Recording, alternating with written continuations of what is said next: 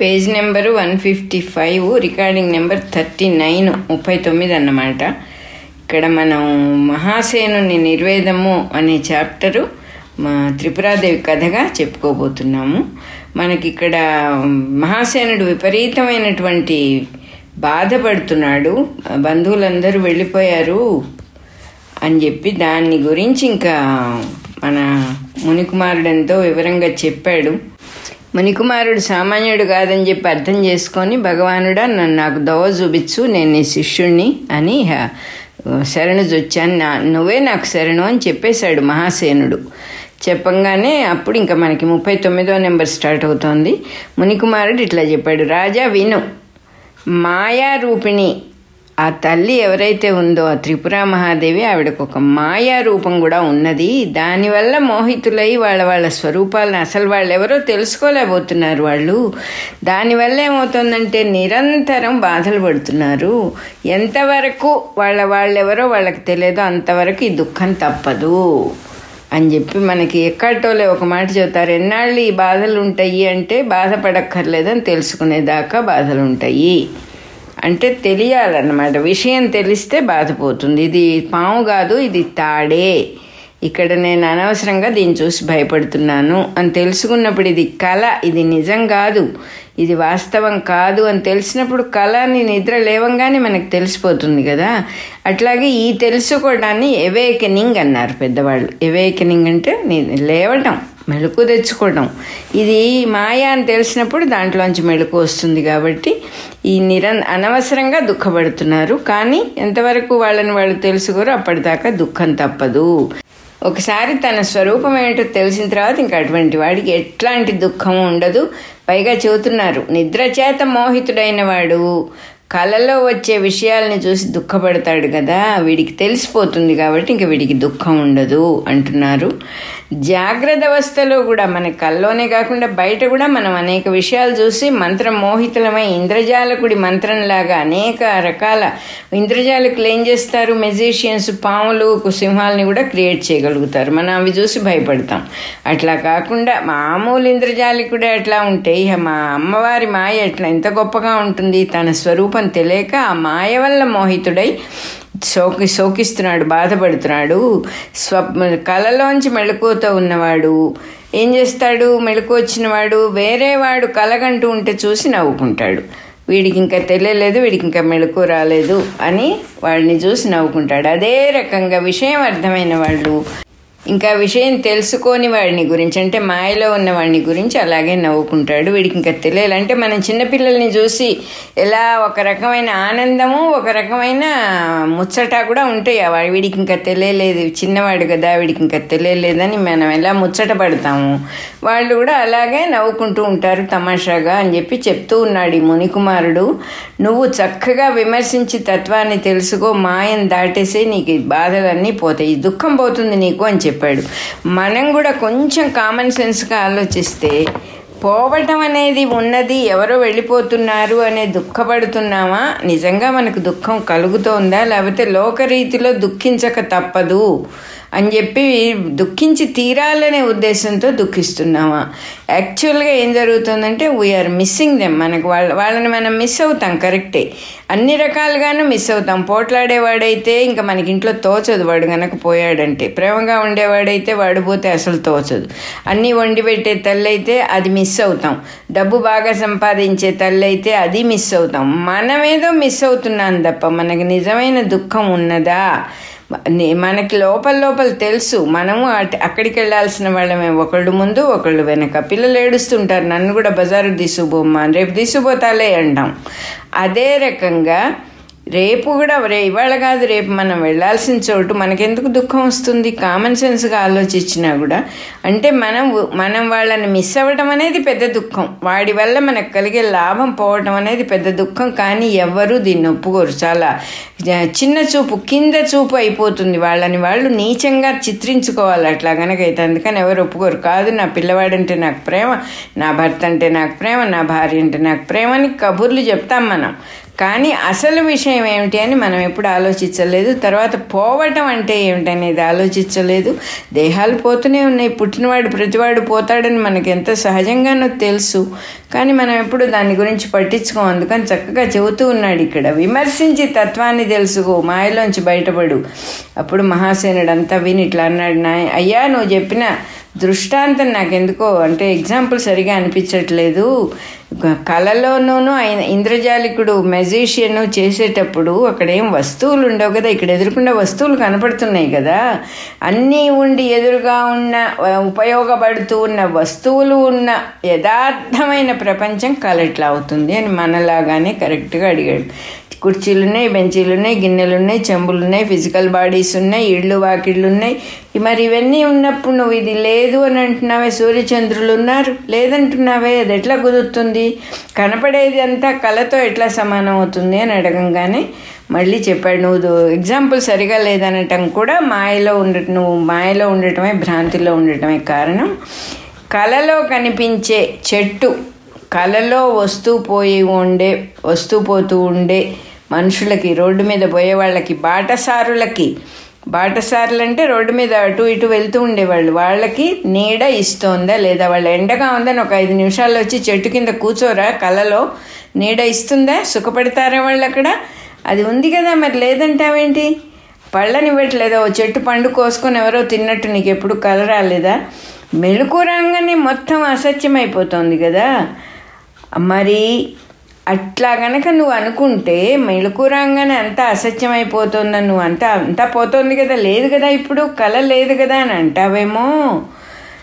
అట్లా అయితే నిద్రలో నీ ప్రపంచం మొత్తం కూడా పోతుంది కదా. నువ్వు ఏది నిజం అనుకుంటున్నావో ఏది జాగ్రత్త అవస్థ అనుకుంటున్నావో ఏది మెలకువ అనుకుంటున్నావో అది నీ నిద్రలో అది ఉండట్లేదు కదా. నిద్రలో లేకుండా పోయిన ప్ర పోయిన ప్రపంచం నిన్నటిదే మళ్ళీ నాకు ఇవాళ కనబడుతోంది అని నువ్వు అనుకు అన్నావు అనుకో అది కూడా చెల్లదు. ఇవాళ నిన్నటిదే ఉండి ఇవాళ కూడా నాకు అట్లా కనిపిస్తోంది అని నువ్వు అంటే నువ్వు చెప్పింది కరెక్ట్ కాదు. నిన్నటి వాళ్ళు ఇవాళ అందరూ ఉండుండకపోవచ్చు. కొంతమంది పోవచ్చు. అంతేకాదు మనలో కూడా ప్రతి క్షణము మార్పు మార్పు మార్పు వస్తూనే ఉంటుంది. నిన్నటిది ఇవాళ ఉన్నది అనే మాటే లేదు అసలు అని చెప్పేశాడు ఇక్కడ. నిన్నటి ప్రపంచం ఇవాళ ఉన్నది అనడం స పచ్చి అబద్ధం అని చెప్పేశాడు అంతే. కొండలు పర్వతాలు సెలయేళ్ళు సముద్రాలు అన్నీ మార్పు పొందుతూనే ఉన్నాయి. ఇక్కడ మారనిది అంటూ ఏమీ లేదు.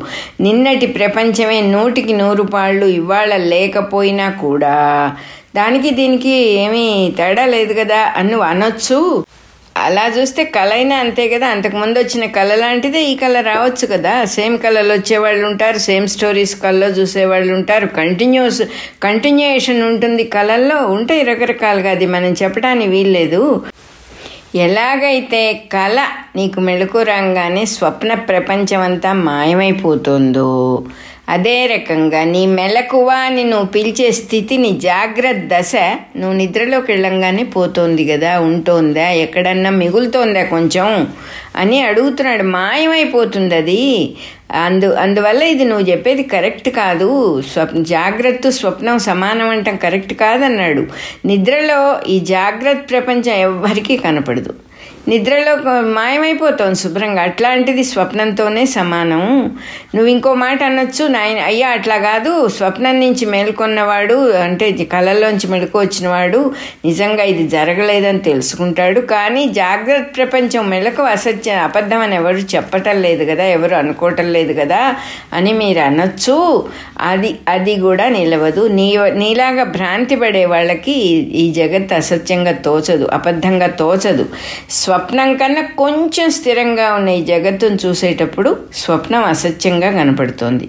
అట్లాగే కళతో కళంతో కంపేర్ చేసుకున్నప్పుడు ఈ జగత్తు కరెక్టు అది కళ అని అర్థమవుతోంది. అదే రకంగా నీ ఈ బయట ప్రపంచానికి అతీతమైన ఇంకొక ఆధారం ఉన్నది దీనికి సంబంధించింది కాకుండా దీనికి ఆధారమైంది ఇంకొకటి ఉంది. అది ఎప్పుడు ఉండేది?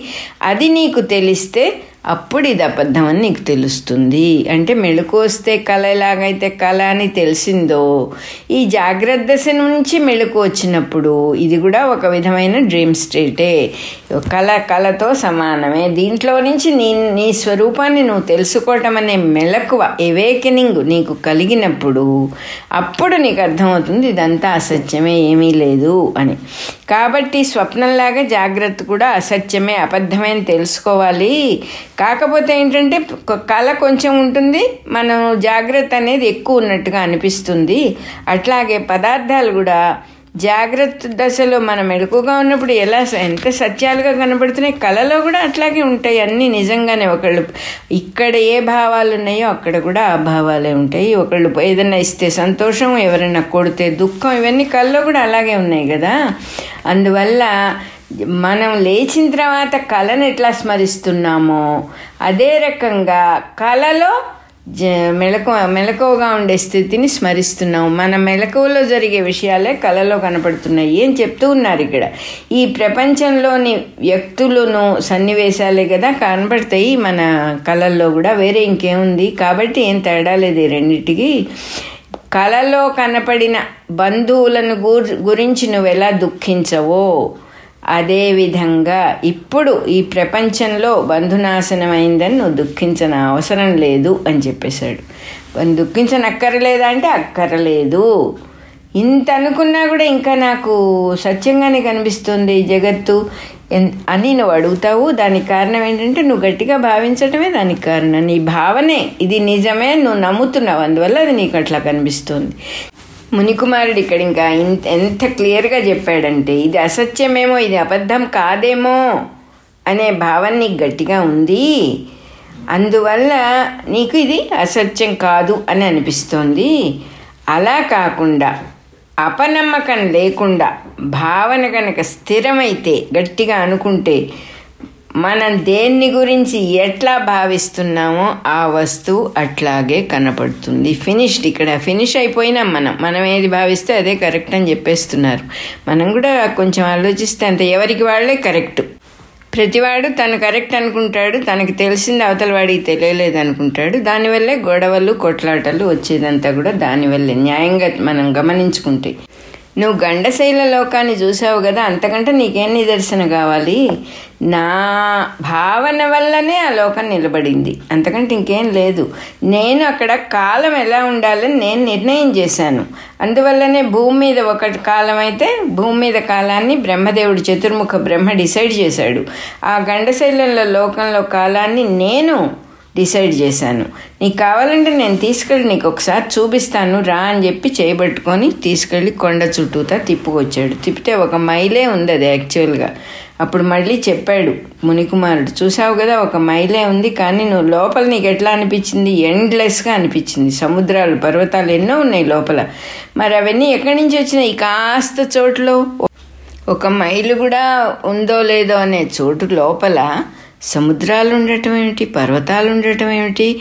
ఎంత ఆకాశం ఉంది? అంత ఆకాశమయంగా ఉంది. ఎక్కడి నుంచి వచ్చిందా చూడంతా చోటంతా? కేవలం భావనామయమే. నేను భావించినందువల్లనే ఇప్పుడు నీకు ఏది సత్యము నా గండశైలం లోపల ఉన్న ప్రపంచం సత్యమా ఇక్కడ చతుర్ముఖ బ్రహ్మగారు చేసిన సత్యం సృష్టి సత్యమా లేకపోతే కళలో కనపడేది సత్యమా నువ్వు కంపేర్ చేయడానికి వీల్లేదు.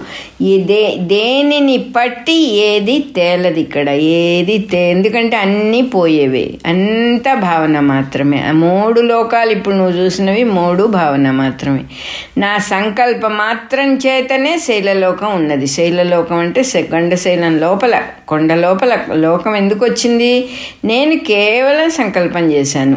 నేను దాన్ని గురించి భావించడం మానుకుంటే మొత్తం కొలాప్స్ అయిపోతుంది. అయిపోతుంది లయం అయిపోతుంది. విలయము పొందును అంటున్నాడు. అదే రకంగా బ్రహ్మదేవుడు సంకల్పం మాత్రమే ఈ ప్రపంచం ఈ సృష్టి అంతా కూడా అంతే. ఆయన భావం చేయడం మానుకోగానే అంతా లయం అయిపోతుంది కాబట్టి ఈ జగత్తును కళతో సమానమే అని గ్రహించి శోకాన్ని వదిలేసేయి నువ్వు. స్వప్న ప్రపంచాలు ఎన్ని జరిగినా వాటికి ఆధారంగా ఉన్న నీ జ్ఞానస్వరూపం మారటం లేదని చూడు. స్వప్నాన్ని నువ్వే చూస్తున్నావు.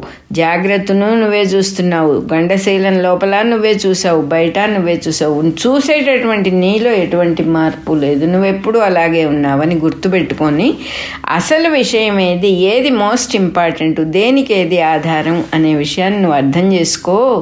అదే రకంగా అద్దంలో ప్రతిబింబాల్లాగా ఈ ప్రపంచంలో అన్నీ వస్తూ పోతుంటాయి. ఈ దృశ్యాలన్నీ కూడా అద్దానికి ఏ మార్పు ఉండదు. అదే రకంగా నీ ఆత్మ కూడా ఎప్పుడు పరిశుద్ధంగా ఉంది.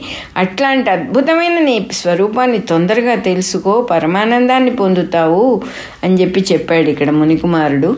మనం కూడా కొంచెం ఆలోచించుకుంటే కంపారిజన్ అనేది ఒకటి మనకి బాగా వాడతాం. కానీ కంపేర్ చేస్తున్నామని తెలియదు. కంపారిజన్ లేకపోతే ఇక్కడ ఏది నిలవదు. ఒక విధంగా చెప్పాలంటే రిఫరెన్స్ పాయింట్ అది కూడా. ఏమిటి? చాలా ఎప్పుడూ కష్టాలే చూసిన వాడికి అవి పెద్దగా అనిపించవా. నాకు ఇదేం కొత్త కాదండి. ఎప్పుడు ఇంతే ఎప్పుడు యజమాని తిడుతూనే ఉంటాడండి నన్ను. నేను పుట్టినప్పటి నుంచి పడుతున్నాను. ఇట్ ఈజ్ ఓకే అంటాడు. అంటే మనకే తెలియకుండా మనం కొన్ని విషయాలు అలవాటు చేసుకుంటాం. అంటే ఒక ఆశ ఎదురు చూడటం నా యజమాని నన్ను తిట్టకుండా ప్రేమగా హక్ చేసుకుంటాడు అనేది ఉండదు. మనం ఒప్పేసుకుంటాం దాన్ని. అప్పుడేమవుతుంది? మనం మొదట్లో పడినంత కష్టం ఇప్పుడు ఉండదు. అదే రకంగా ఒక పెద్ద విషయాన్ని తెలుసుకున్నప్పుడు ఇవన్నీ చిన్నవి అయిపోతాయి మనం ఎందువల్ల ఏ జీవిని లక్ష్య పెట్టట్లేదు శుభ్రంగా ఫలానా పక్షుల వల్ల ఏదో జ్వరం వస్తోంది అనగానే పక్షులన్నింటినీ చంపేస్తామే మనమేమి వాటి?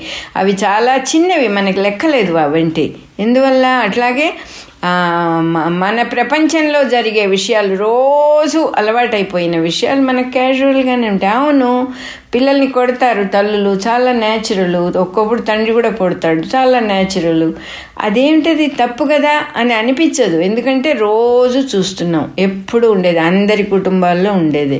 న్యాచురలే కదా భర్తదే కదా పై చేయి ఎక్కడైనా అని ఒక కొంతమంది అని కాదు కదా ఆడవాళ్ళు కదా బాగా ఆస్తుంది ఆవిడ పేరు. అందుకని ఆవిడదే అక్కడ పై చేయి. అవన్నీ ఒప్పుకుంటూ ఉన్నాం మనం. అది మనం గ్రహించుకోవటంలా. ప్రపంచంలో కంపారిజన్ వల్లనే మనం ఓ అన్ని ప్రతి విషయాన్ని ఒప్పుకుంటున్నాం. ఒప్పుకోవడం అనేది ఎట్లా జరుగుతుందంటే మన చుట్టూత ఎక్కువగా ఏమున్నాయో అవన్నీ ఒప్పేసుకుంటున్నాం.